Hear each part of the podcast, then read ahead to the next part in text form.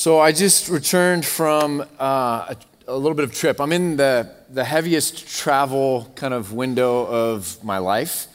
Um, it kind of just fell that way. There's a bunch of justice conferences starting. And even though I have no official capacity with it anymore, all the international sites like to bring uh, me out to try and connect to the founding of the Justice Conference. What was the heart? What was the theology? What was kind of going on there? And so there's three right in a four week span. And so about a year ago, when we were looking at that, the teaching team said, um, do it. Uh, go represent us. You know, who knows if you'll ever get invited again.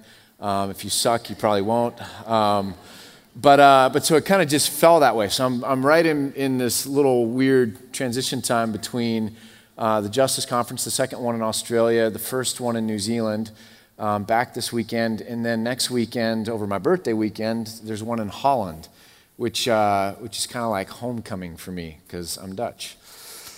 Um, and, uh, and so I thought I'd show, start us out by showing a little recap video of the Australia conference, just because we talk about it, I think, a lot, and it's a part of our legacy and our history.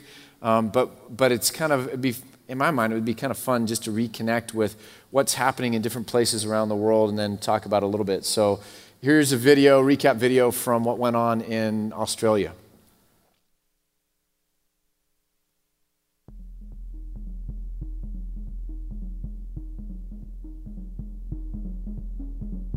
We're exposed to more information, more opinions, more ideas than we've ever been exposed to before.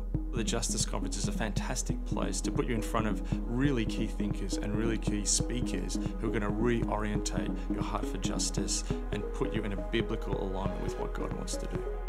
When you look at it at that local level, it moves to a global level. What you see is a culture shift. This year we're seeing uh, conferences in South Africa, Amsterdam, Hong Kong, Melbourne, New Zealand, in the US. And so this is something that's actually growing on a global scale. The Justice Conference makes you realize I am not alone. I am in a community of believers who believe the Word of God. That's the power of the gospel that not only does God save, but God has a long, proven history of using broken, fallen women and men for his glory and honor. It's not categorical. There aren't bad guys and good guys. Actually, there's human beings and everybody needing relationships that bring life to come to something like the Justice Conference and have a community of people who speak the same language, who have the same heart, who can spur each other on and encourage each other, it's so crucial. It's the only place that I know of where, in the justice conversation, we're bringing together the NGO world and we're bringing the church world. When I'm inviting more of him and less of me, the concept of justice becomes so obvious. Ladies and gentlemen, what God has called us to in biblical justice touches the very fabric of our economic and political system. We're called into a discomfort, but a holy discomfort want to actually have this extravagant love in public. And I think all of us have worked out no one individual, church, community, or organization can tackle these amazing problems. If we just work together, if we just dream of possibilities, there is hope. God does extraordinary things when we give Him time to speak. The Lord Almighty is to be exalted by His justice, and the Holy God will show Himself holy by His righteousness. So that was super fun being in Australia. Australia was hard. Um, the, the, the, entire trip, I spoke 11 times in 12 days. Uh, I had an all day meeting, a couple pastors' lunches involved, um, and there's media interviews and, and kind of the like.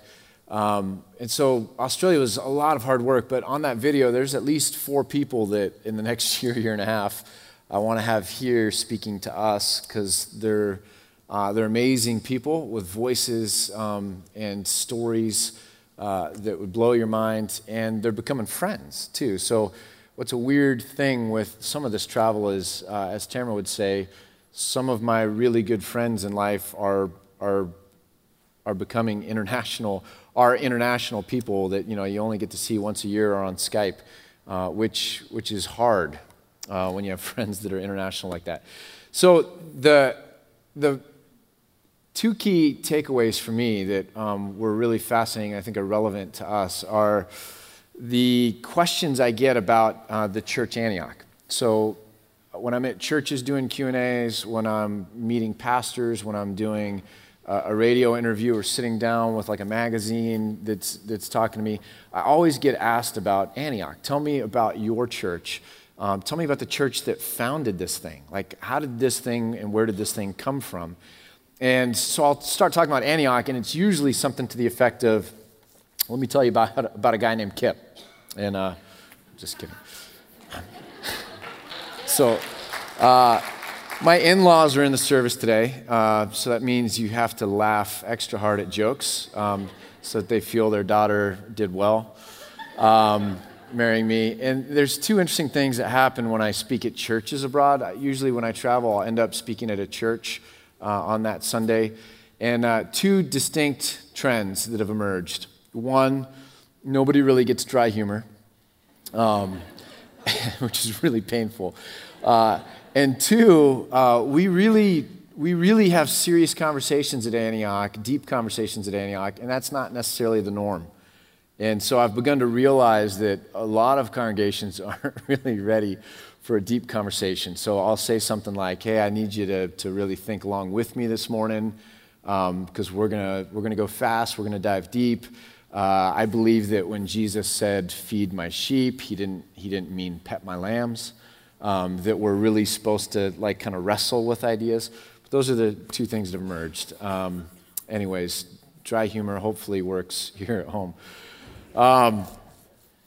But I get asked about Antioch, and uh, I'll usually say, wow, it's, it's, it's, a, it's a group of people that really just want to be authentic. We, we want to live, live out the Christian faith, and we want to do it without kind of the weirdness that can sometimes happen, some of the cliches that can sometimes happen, some of the judgment that can sometimes happen, or just the simplicity or burying your head in the sand that can sometimes happen. That we really want to wrestle with truth, we want to grow in our relationship, and, and we, we just, we really want to own this thing. And so we, we shoot straight, we speak direct, we, we're honest, we're transparent, we're authentic. So that's usually kind of where it goes. And people are like, well, tell me more. It must be a big church. I'm like, no, it's not a, not a big church. Well, how did this whole thing start in a small town with, with, with a church that wasn't big? And I'm like, because it's just a group of passionate people that really want to come together and see things happen. And well, how did that look? Well, there was in the early days uh, of the Justice Conference, there was volunteers this way, that way, a lot of artists, a, lot of people. Micah Bornay was in New Zealand, so it was fun getting to, to see Micah and to hang out with him and to collaborate with him. Guys like Micah, you know, were there and kind of talking about it. And it made me realize that, that when we started this thing, it was, it was a lot of energy by people that had time to do things like interns, that were here because this church welcomes interns. And houses them, you know, in their homes and and loves on them and feeds them and that we've been doing that for a decade now so that there's interns that help with some of these endeavors that we do. You know what I'm saying? Like it's not like there was 10 people. There was a community here that bought tickets, that gave rides, that, that showed up, that worked on food, that even in year two um, were shuttling over to Portland and helping out. And so we got behind a, a vision to do something and gave it a push um, because we, we're passionate about those kinds of things. And what's cool is to see how that push or that shove that we gave this thing got it past the breaker waves so that it just kind of kept on going. And so when people ask about Antioch, it's just fun to say we're, we're, we're an authentic church. We, we just like to keep it real.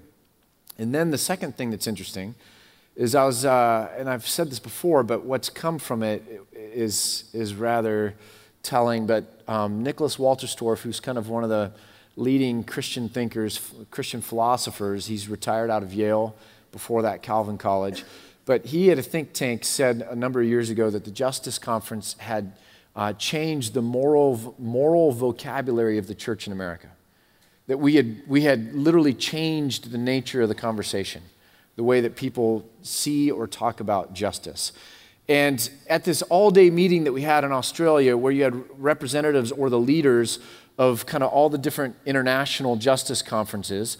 So we're all there for this global meeting, and we spend uh, seven hours top of a, a, building in a law office, kind of at the boardroom overlooking Melbourne. And, and in that meeting, what, what, was, what was fascinating is that all of these international sites, so Australia and, and the pastors from uh, the Vine in Hong Kong that you saw in there, really grabbed that language and said it's not that the Justice Conference has changed the moral vocabulary in some small way uh, for the church in America, but that it's changing the moral vocabulary of the, of the global church. Um, that, that this movement and the way we're talking about it, that we approached it saying we're not going to just talk about justice or great causes, but if you remember, the Justice Conference was trying to center the whole thing in a theology of justice, which sounds incredibly boring and like it wouldn't go anywhere, right? But so these people are saying, no, that's actually at the root of this thing. And it's having an effect in Australia, it's having an effect in, in Hong Kong, it will have an effect in these other places. And stories begin to emerge of uh, Janice Ma, the wife of Derek Ma, who heads up the, the conference in Hong Kong, which has gone on four years now. She was on a missions trip to Campo- uh, Cambodia, and her team was going through this um, facility uh, of this kind of missions organization, educational facility, everything else, rehab. And they, they tour this brand new building, uh, multi million dollar building that had been built. And they're touring this building, and as the person's giving them the tour, they say, This building was built um, because of a, a conference in Hong Kong called the Justice Conference. And Janice is going, like, what is she talking about? Like, you know, she helps lead this thing. Her husband runs it. She's thoroughly confused. So the tour gets done. She grabs the person and says, You mentioned something about a conference in Hong Kong. Like, what are you talking about? She's like, Yeah, there's this conference called the Justice Conference. And this woman went to that last year, was so impacted um, by that conference that during the conference, it was like God spoke to her, and she came to us and said, because of that conference, she wanted to donate these millions of dollars to build this building. And Janice is like, oh my gosh, like I, this story, I could have gone years and years and never heard of this story about how the, the Justice Conference had affected things. In Australia this year, it was fascinating. Um, at the first Justice Conference, there was a 22 year old girl. She had just finished uni. Uni is what they call uh, the university, which is what they call college. Um, but uh, she had just finished uni. And so this 22 year old girl was hearing a, a woman who was deeply involved in the anti trafficking world and was listening to her talk and came up to her afterwards and just said, Listen, you know what? I'm just out of the university. I, I really want to be involved in what you're involved with. How can I jump in and get involved? And the lady kind of arranged a meeting with her. They met, and she said, Listen, um, what we're trying to do right now is actually uh, do an action against Woolworths, which is, they call Woolies, but it's the, the, the largest chain by far in Australia. I mean, just dominates, dots the landscape. And this is the primary store where you kind of get everything. And she says, We're trying to do an action to get a magazine that's incredibly exploitive uh, of women. Um, it's, it's, you know, um, the way they described it to me was like the Australian version of Maxim. And they said, So we're, we're trying, she told this girl, we're trying to get an action to get this magazine removed from the shelves at Woolies because the way it's, it's portrayed there, you have all these young school children coming into the store uh, after school, and it's, and it's put out there in, in a way that they're going to engage it, and it, and it really leads to the exploitation of women, commodification of women.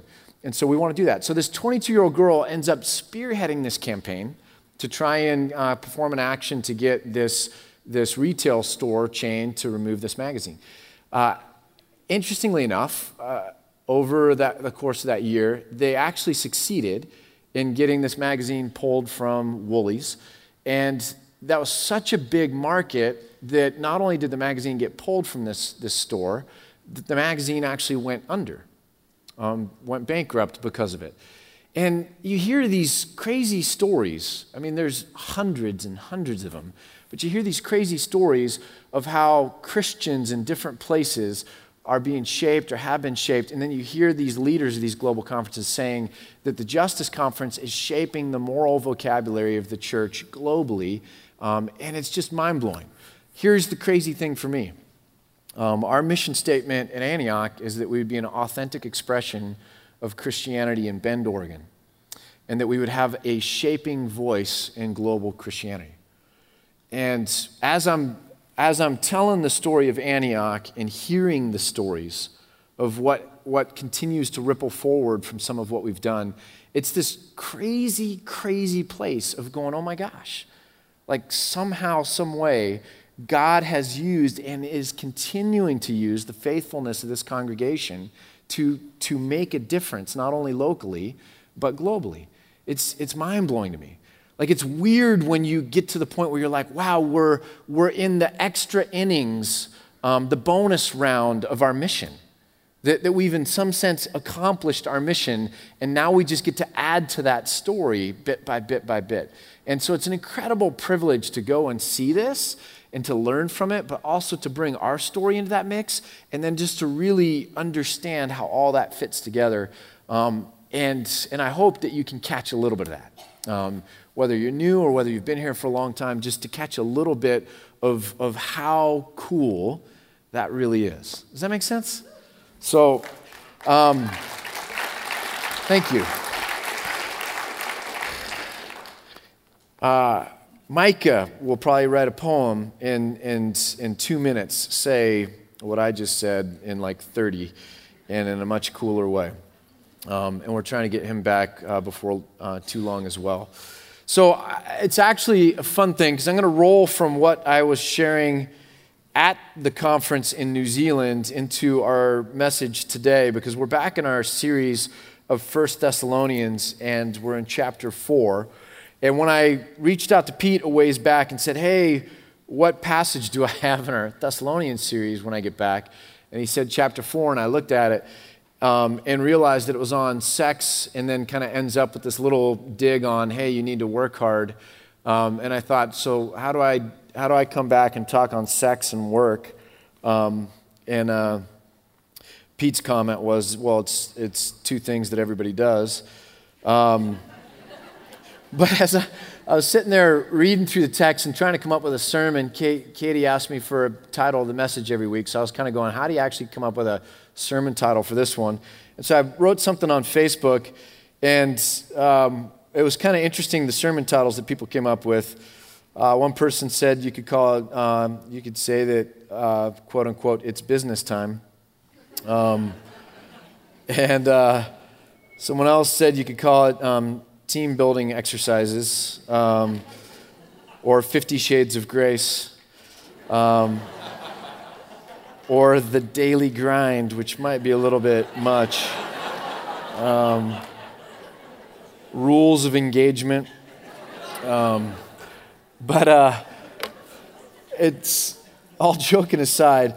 I, uh, I just want to read this, and then we're going to pull way, way back to get the story of the gospel to see why this kind of application to daily life comes in and gets its coherence. So let's just read it right now. So 1 Thessalonians chapter 4, uh, verse 1. It says this As for other matters, brothers and sisters, we instructed you how to live in order to please God, as in fact you are living. Now we ask you and urge you in the Lord Jesus to do this more and more, for you know what instructions we gave you by the authority of the Lord Jesus. It is God's will that you should be sanctified, that you should avoid sexual immorality, that each of you should learn to control your own body in a way that is holy and honorable, not in passionate lust like the pagans who do not know God and that in this matter no one should wrong or take advantage of a brother or a sister. The Lord will punish all those who commit such sins. And as we told you and warned you before, for God did not call us to be impure, but to live a holy life. Therefore, anyone who rejects this instruction does not reject a being, but God, the very God who gives you his Holy Spirit. Now, about your love for one another, we do not need to write to you, for you yourselves have been taught by God to love each other. And in fact, you do love all of God's family throughout Macedonia. Yet we urge you, brothers and sisters, to do so more and more and to make it your ambition to lead a quiet life. You should mind your own business and work with your hands, just as we told you, so that your daily life may win the respect of outsiders and so that you will not depend on anybody. So that's kind of the application. But the interesting thing is, this application comes right after Paul has talked about and affirmed the gospel to these people, as Paul does in a lot of his letters. Short amount of space, Paul greets, kind of uh, gives thanks to certain people, makes introduction, and then usually launches right into a, conversation about the good news that we have in Christ Jesus. Okay? And, and then, after he's talked about the gospel in, in much or most of his letters, he then moves on to a little bit of a word of therefore, kind of because of this good news, because you're brought into this story, because you're in Christ, then, then here's a couple words just to help you frame how you should live. Because what else is going to tell you this? You may not have grown up, certainly if you're a Gentile, you may not have grown up with the Old Testament, uh, Old Testament scriptures being taught to you. So you may, may not have the benefit of the law. Uh, you might be new in your faith, or as someone that grew up Jewish and had the benefit of the law and, and is just caught up in all sorts of ritual and, and a lot of ceremonial stuff, you might not know really what, what emerges as the dominant or most important things for you right? So Paul is kind of writing to these people with a pastor's heart, and he's saying, after I've told you the story that you're in, here's the implication of that, and then he gives some things. But we need to talk about the story bit. I told you a couple weeks ago at our 10 year anniversary that this is the way we've spelled the gospel for a long time in America that the cross saves me. Remember, I kind of said that's how we write out the gospel. In fact, I was speaking at a church recently, and I set them up uh, by saying, "Let me let me let me break down for you kind of what actually is the Christian story, so that we can kind of then dive into it." And the Christian story is that it is, it is the gospel first and foremost. It is the gospel first and foremost. This is central that, that Jesus Christ has died for our sins so that we no longer are, are caught up in sin but are considered righteous. That this substitution of Jesus for us, this gospel story, that this is central. And then comes this idea, because of that, that we get to be right with God. So righteousness is secondary. And, and that's kind of the next layer out. Because of that good news, then, then we get to kind of consider this righteousness. And then, thirdly, we get this vertical dimension. Uh, if this is vertical, this horizontal dimension. So it's the gospel first, and then, and then righteousness second, and then justice or good works for our neighbor is third. This is, this is kind of the sequence, the linear sequence of, of priority in the Christian life. And, and I said, right. And everyone says, right. And I said, no, that's wrong. That's wrong. I think that's wrong. And it begins by, I think, having a too zoomed in picture. It's not that this sentence isn't true, but a too zoomed in picture of the gospel that leads us to this idea that you've got the primary and then you've got the secondary. So, gospel, righteousness, and then justice is a tertiary thing. Okay? And I actually think this is wrong because this is a piece of a bigger story that is the good news. If you had a teeter totter, uh, a, a, uh, a teeter totter, a seesaw, if you had a seesaw, I'm, I'm banned from using electronic devices from now on. Um, it's, it's, it's pad, pads of paper from here on out. Now it's ripped, and it's going to bother Kip. Um, if you had a seesaw and you had Jack and Jill, um, I wrote a book on creativity, you know, uh, Jack and Jill, and you have them, and they live in Manhattan, um, and that's buildings, and they're in a park, and Jack is on the seesaw with Jill because Jill's his friend, and she just lost a parent. So Jill is experiencing grief. I, what I'm saying is, if you have a whole story going on, this is a story, right? If we zoomed in to this part right here, and we saw the fulcrum of the seesaw story. Like, this is a seesaw story. What's going on? They're seesawing. Okay, what is seesawing? Well, seesawing is the, the teeter totter goes up and down. How does it go up and down? Well, it's got a pipe or some kind of a, a, a sawhorse or something in the middle that when you give it a, an upward force on one side, the weight uh, on the other side with gravity, when this person pushes off their legs, makes it pivot around this fulcrum. This fulcrum is the effective, efficient cause of the seesawing. It happens here. There is no seesawing without this fulcrum right here. Do you see what I'm saying? Get closer, get closer, zoom in. That thing right there. Who's involved doesn't matter. It just matters that there's a, there's a pipe right here that's, that's the, the, the mechanism.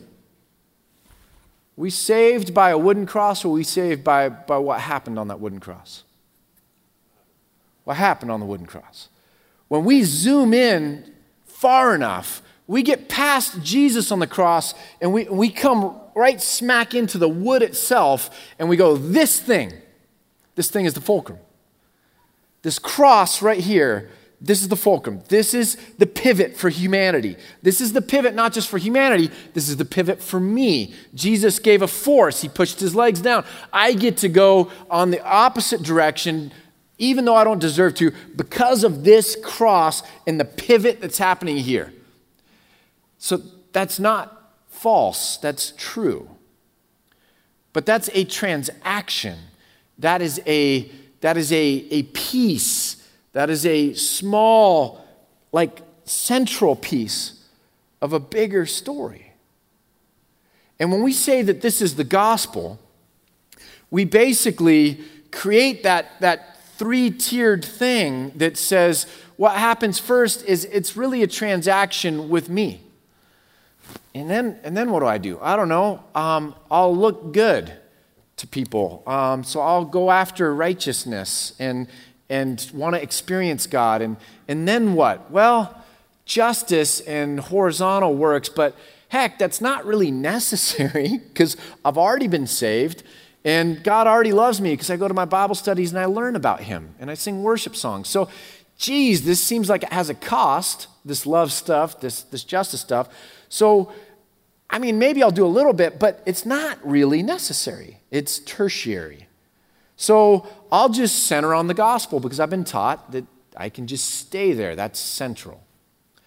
Um, that's like saying that we're going to somehow understand this whole story by just zooming in on the fulcrum of this seesaw. And it's just not true. It's not true. And so, what is true is what I kind of was sharing a couple weeks ago that, that Paul says that God was reconciling the world. So, God is the direct object, not the cross. What's being done is not saving, but reconciling, which includes salvation, by the way.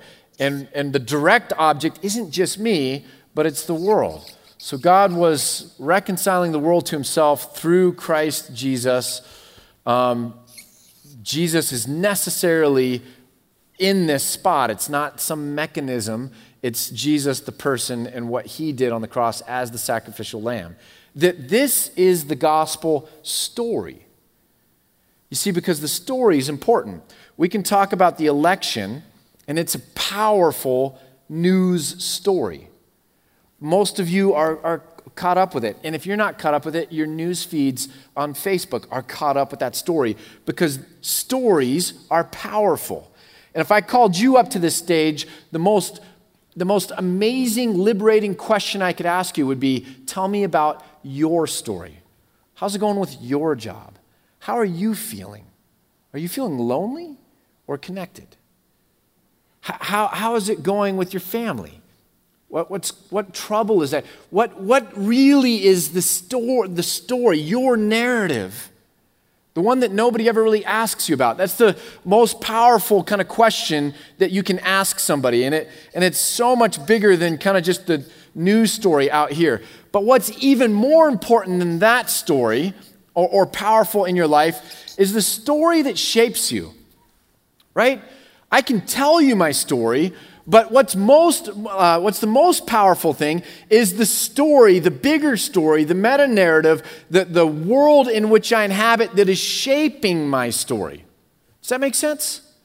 It's, we can talk about it as pop culture, culture, worldview, religion, um, your family history, but all of what goes on that is, that is above you and is making you who you are and directing your desires and ambitions, that thing that never really gets talked about or that you might not even know unless you sat down with a counselor or really sat down to journal it out, but that kind of hidden story behind you is actually what is shaping you. And it's powerful, it's a narrative.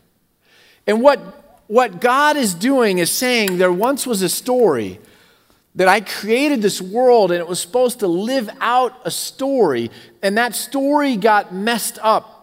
And so I created and called a people out unto myself that those people were going to begin to restory the world that they were going to be a light to the nations. The children of Abraham were going to go out and they were going to show them how not living like the world and not letting kind of your worldview or your desires dictate your story, they were going to live according to God's story. So the law was a telling of God's story and his desires for people, that they were going to come up underneath that meta narrative and be shaped by that. Yet they didn't. And so we get to Isaiah 59 probably my second favorite passage in all of Scripture. And I'll read it quick this time, but it comes right after Isaiah 58, where God says, You want to know me and you want to be right with me, you have to do justice. So he obliterates this threefold distinction and says they're all one and the same. You see, the, the Hebrews had this kind of uh, monism, it was like a singularity idea that, that is very different than the Greeks. So for the, the Jews, badness was parasitic on goodness. In other words, goodness is straight, badness is the straight thing bent. For the Greeks, it was good and bad. Like the flesh is corrupt, the spirit is, is good. Um, the world is bad, getting out of this world, good. This, they, they had two different categories where kind of the Hebrew idea was much more this idea of redeeming what, what has kind of been broken. That's why all throughout Scripture, the, the, the idea is that there's going to be a new heavens and a new earth. It's the restoration and the redemption, the reconciling of this world. The Greek informed Christianity that has dominated us for a very long time is very different, and it says um, that we're going to be transported out of this world. Do you see the idea there? So that me being saved is all about me being transported, where the Hebrew idea of salvation was all about me being transformed. Big difference. And, and you see these things come together in Isaiah 59, where it says, So justice is driven back, righteousness stands at a distance. Truth has stumbled in the streets, honesty cannot enter. Truth is nowhere to be found, and whoever shuns evil becomes a prey. And God looks, the Lord looked, and he was displeased that there was no justice. He saw that there was no one, no one that was going to fix what was broken. He was appalled that there was no one to intervene. So his own arm achieved salvation for him, and his own righteousness sustained him. And then it says, He put on righteousness as a breastplate. So the incarnation of Jesus Christ was actually God reconciling the world to himself so that there would be good news of the restoration of justice whereby we are right people and rightly aligned so that the story would be correct. That it would be God's story. That's the good news is that we're going to begin to live out God's story. Or we're going to begin to live out his kingdom. So Jesus taught us to pray our Father who art in heaven, hallowed be thy name. Thy kingdom come. Thy will be done on earth as it is in heaven. So we no longer kind of figure out what our desires are or our will is for our life, but we go basically, God, what is your will for this world? And how do I get involved in that with my life? I serve you, I serve the king in the kingdom as a citizen of that realm, not as a citizen of the, the Roman Empire or the American, um, the country of the. By the way, we are the United States of America. We're not America. Okay? There's South America, there's North America, Canada's in America, Venezuela's in America. And, and there's this real interesting thing. America, by the way, comes from Amerigo Vespucci, who was a Florentine explorer because Columbus refused to say that he'd found anywhere other than India, right? So the West Indies were his thing, but we're named after this Florentine uh, explorer, right? To say we're America to the rest of the world sounds really, really, really um, well, just imagine. Okay? So what, let's, let's start referring to ourselves as the United States or the United States of America. Um, anyways, um, make the United States great again. Um, the, uh, and that wasn't a dig on, that wasn't a dig on any, uh, now I gotta, I'll balance it out before the service is over. I'm, I am com- I'm completely neutral um, this Sunday. Um, that, w- by the way, that wouldn't have fit on a hat, and I understand that. There's, there's, there's apparel considerations.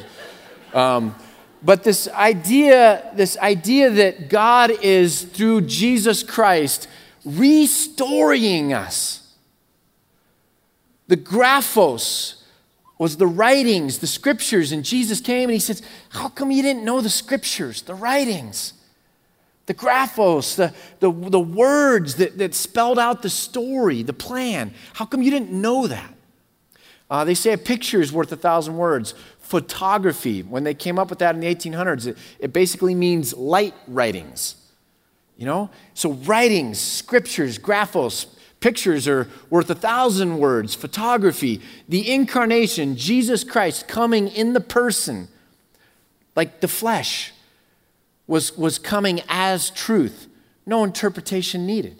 When Jesus said, I am the way, the truth, and the life, he's saying, I am coming down, and there is no barrier to your understanding what's happening. I'm here in the flesh to tell you and to show you. And, and let me show you the first thing. I only do what God tells me to do, I only say what he gives me to say. It's about the story that God is writing, and I'm here serving that story, and I'm trying to restore you.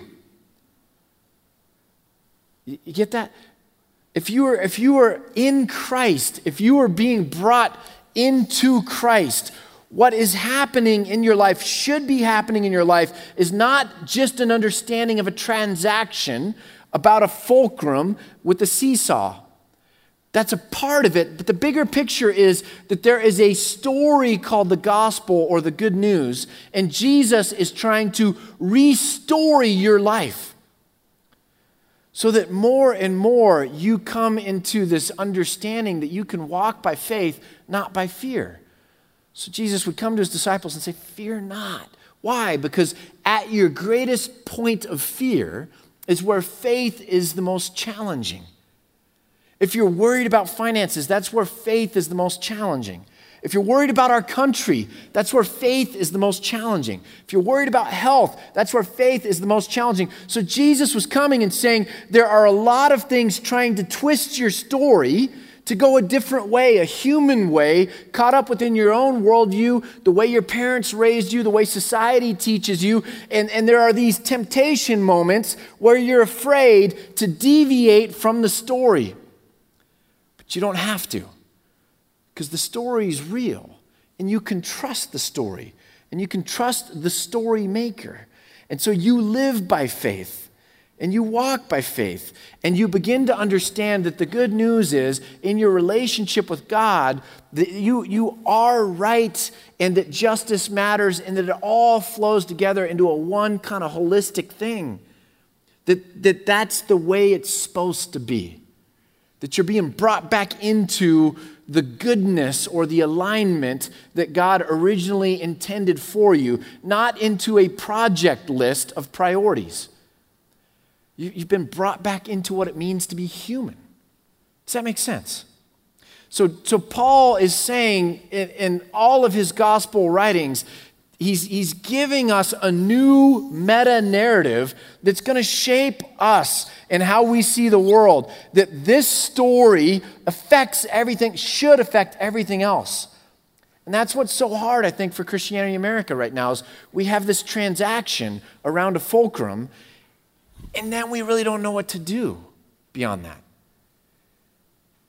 And it leaves a lot of questions and a lot of fear and a lot of anxiety because we are disconnected from the story. So the story goes like this that it's about bringing things back into alignment. Another word for that would be unity. How do you have unity? You have to have love because it's the nature of love to bind two things together. And so Jesus is coming and saying, Listen, don't you understand the simplicity of this? That God wants you to be happy in relationship with Him and in harmony with others. That that's where your pleasure is going to be found. And so love is your prime directive as you love and bring things into wholeness and togetherness. And so you have certain desires, a desire for pleasure. Um, and that desire is supposed to serve wholeness a desire for having the, the joy of good relationship, intimacy with the spouse, love for your children that, that brings that relationship tight, that you have desires that fuel that, and you have desires that would actually um, try to devour that for a different kind of fleshly pleasure. That, that you could take those God given desires for food and use it for gluttony that God given desire for, for sex that brings wholeness, and use other human beings to gratify that urge, but bring about greater brokenness in this world. That you can use that impulse towards work and that, that understanding, that gratitude of a job well done, and, and instead go to, I'll ride off of other people's work and be a sloth or lazy. That, that this desire, the desires, that the whole set of them that are in us are pointers to the kinds of people that we ought to be when love is involved and we're looking for the highest form of pleasure, which comes in relationship. And in a consumer society, when we're taught to consume or to indulge those, those urges or those pleasures at every turn, we end up with a real tension, don't we? We, we want to respect marriage, but we also want to gratify ourselves. We want to respect women, but men also find that they can have pleasure in objectifying women. We want to have community, but we also kind of pivot off of people in that community, using them for our own ends, and it destroys community. I had an email this last month that way. Seeing from, from me to see with my own eyes the destruction of how this works out when somebody is abusing that within a community, the ripple effect. And so when Paul brings us here, he's bringing us here with, with this understanding, 1 Thessalonians, he's bringing us here with this understanding that at the root of holiness and goodness is relationship. Just look at the fruit of the Spirit love, joy, peace, patience. Uh, someone help me out. Goodness, faithfulness, self control. All of these are relational qualities. The relational either with God, myself, or others, right? Self control, like it's, it's having a right relationship with my own desires so that myself doesn't get out in an inordinately negatively impact culture. Um, gentleness and faithfulness, um, it's, it's a, it's a relational quality. If you look at the, the bad list of virtues in Galatians, you begin to see things like greed. I'm going to take more than I need. Lust. I'm going to try and gratify myself at the expense of others. Lust is the opposite of love. And you keep going and you begin to see that the vices are all negative relational things. Basically, sin can be defined in terms of relationship. Anything that promotes relationship in the right kind of way, godly relationship, is good. But when you, you begin to look at sins, stealing, ad- adultery, lying, uh, all of the sins are things that, that affect negatively relationships. There's even categories in here power, money, alcohol where it's, it's a sliding scale. It, it's really good, money. It's really good, alcohol. Well, I don't know if I can say that, but it's not bad, right? Um, when it promotes relationships. That's why Jesus turned water into Pinot Noir at, at, at that first miracle. And it promotes relationship, it's a celebratory thing. but in excess, you begin to break relationship, then it begins to be a bad thing. So, power, you can use your influence for good. Be a servant leader, but don't become like the pagans and begin to lord it over people, dominating them. So, again, you, you have things that are just bad because it breaks relationship. You have things that, that the further up they go on a sliding scale break relationship. That's sin. Sin destroys relationship. And so, Paul is going in here and he's saying, listen, you're you're, uh, you're doing a pretty good job with this already. He's affirmational. He's not legalistic. He's not guilting people. He's not talking down to them.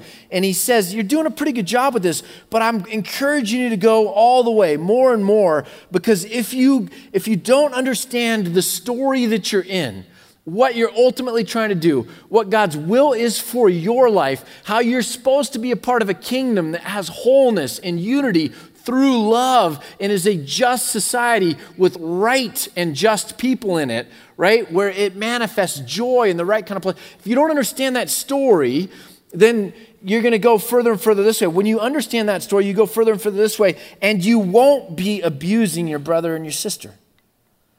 You see, the Baptist churches I grew up in, they, they made you like feel dirty, like sex is dirty. No, breaking relationship with people to serve your own desires is selfish and despicable because you're damaging another human being. It, we, you turn sex into a dirty thing, you end up with, with couples that have really strange, like honeymoons, right? And they end up in therapy and they end up with a, like, sex isn't a dirty thing, but abusing it is because you're breaking relationship. You're breaking and violating the sacred bonds of community where we're working towards the same end. And when he gets to the end here, he basically says the same thing with work. And so as you're as you're not doing the things that would abuse this relationship with other people, that you're going to do the kinds of things, work hard, lead a quiet life. In other words, be be productive and constructive in society. That you're working towards the common good and you're doing it in a way that, that people look at you and they go, wow, that's the kind of character, that's the right kind of person that, that we should all aspire to be. And it was in a, in a day and age when everybody worked with their hands and, and kind of um, your business ethics were, were the same as your own ethics. So this is an interesting one today. Like, you have your own kind of work ethics, but then there's questions about your, your business or corporation that you work for. What are the ethics of that? And how are people going to view that? And in serving that or, or laboring there, how is that affecting other people? And it's a really long conversation, um, but it's one that we need to jump into more and more with regard to creation care or ethical supply lines or, um, or, or just what is it that we're doing in this world and, and benefiting from that might be negatively impacting other people. It's abstract but it's the principle here. Because the story, the meta, the meta narrative we're in is not simply this. Um, as long as you don't know that you're harming someone else, and as long as you stay in your lane and don't do anything that's really too bad, and as long as you know that Jesus loves you, and it doesn't matter if you keep sinning because he's already forgiven all those sins, and as long as you kind of know that you're going to be transported to another like realm after you die, Greek concept. Um, and as long as you know you know that and then tick off a couple religious boxes here and there to make your, yourself feel good so that you don't have too much guilt that as long as you live that way you're, you're doing pretty good. Like that's an, a, a very lowest common denominator american way of hedging our bets isn't it? I mean we know how to maximize things. We know how to get the essence gospel primary. We know how to get the essence out of something and say, okay, I got that, I'm good there, but now I can also sneak in all of these things. And I don't really have to feel bad about it because what does this have to do with this? And when we understand the story, when we're restoried as Paul's trying to do with his people by telling them the gospel and then beginning to say, now, do you see the outworking of this? Do you see how how salvation and righteousness and justice are one whole thing as God is reconciling the world to himself, and that you are now in Christ. And as someone who is in Christ, that means you and other people are the body of Christ, which means that you are the ongoing incarnation of Jesus Christ, which means the right arm of God that came down to the world in the, the form of Jesus to set things right is, is continuing. That good news is continuing today in the form of the body of Christ, which you and I are a part of, as we move forward as messengers and witnesses of a better way of, living, the right way of living, a story that God is writing in and through us. And we proclaim this truth, not only with our words, but with our actions. And as we do so, we are salt and light in this earth to tell people that are living according to the flesh that there is a different way that they are called to and that they were made for, and that there's a kind of pleasure they can have there that they're not going to find anywhere else. And that's why Jesus says, as you're doing this, people will look at you and know that you're my disciples. Meaning, they will know by looking at you when you're, you're, you're doing this, when you're story the right way, living the right kind of story, that you are the way, the truth, and the life. That they can, they can look to and learn from and join into. Does that make sense? We don't just look to Jesus and go, wow, that's pretty cool that he was the way, the truth, and the life, the one sent from God. We are the body of Christ. And that's why I believe the local church is the hope of the world.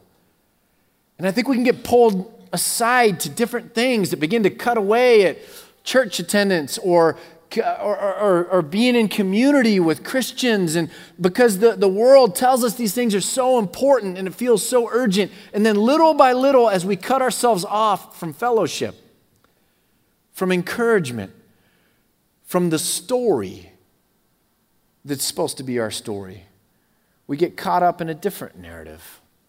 And we begin to get pulled more and more into that story, that narrative. And we're no longer the light that gives people an idea of a different way, but we're being led astray. So, Paul says, with regard to these things, remember unity. Don't use each other. Be reconcilers. Work hard. Con- contribute, not consume, so that other people might see your life and understand what is true about the world. Does that make sense? Father, we have a long way to go in our understanding of who we are, whose we are, who has made us, what we've been made for, who has redeemed us, what redemption means, and what does it mean like to live as redeemed ones in this world that, that is broken. We have a long way to go. I have a long way to go. My family has a long way to go. I pray that you would give us the, the stomach and the fortitude to dive deep, not into an Americanized form of Christianity, a United States form of Christianity, but a biblical one. That it's not just all about us and our individualism and our, our own wants, wishes, and desires, but that we would learn to kill that part of the self the, the flesh, the world, and the devil in us wouldn't hold sway, but we'd learn to, to go deep into the Spirit of Christ, the Spirit, your Spirit in us, that we would fan into flame that which is good, that it would reshape and remake us more and more into the image of your Son. That we would understand what, what full humanity looks like and the joys and the pleasures and the privileges that are afforded to that. Father, our faith is weak. Fear dominates our thinking. I pray with, with the ounce of faith, the mustard seed of faith that we have, that you would grow and encourage that, nurture that, and call us forward. In Christ's name.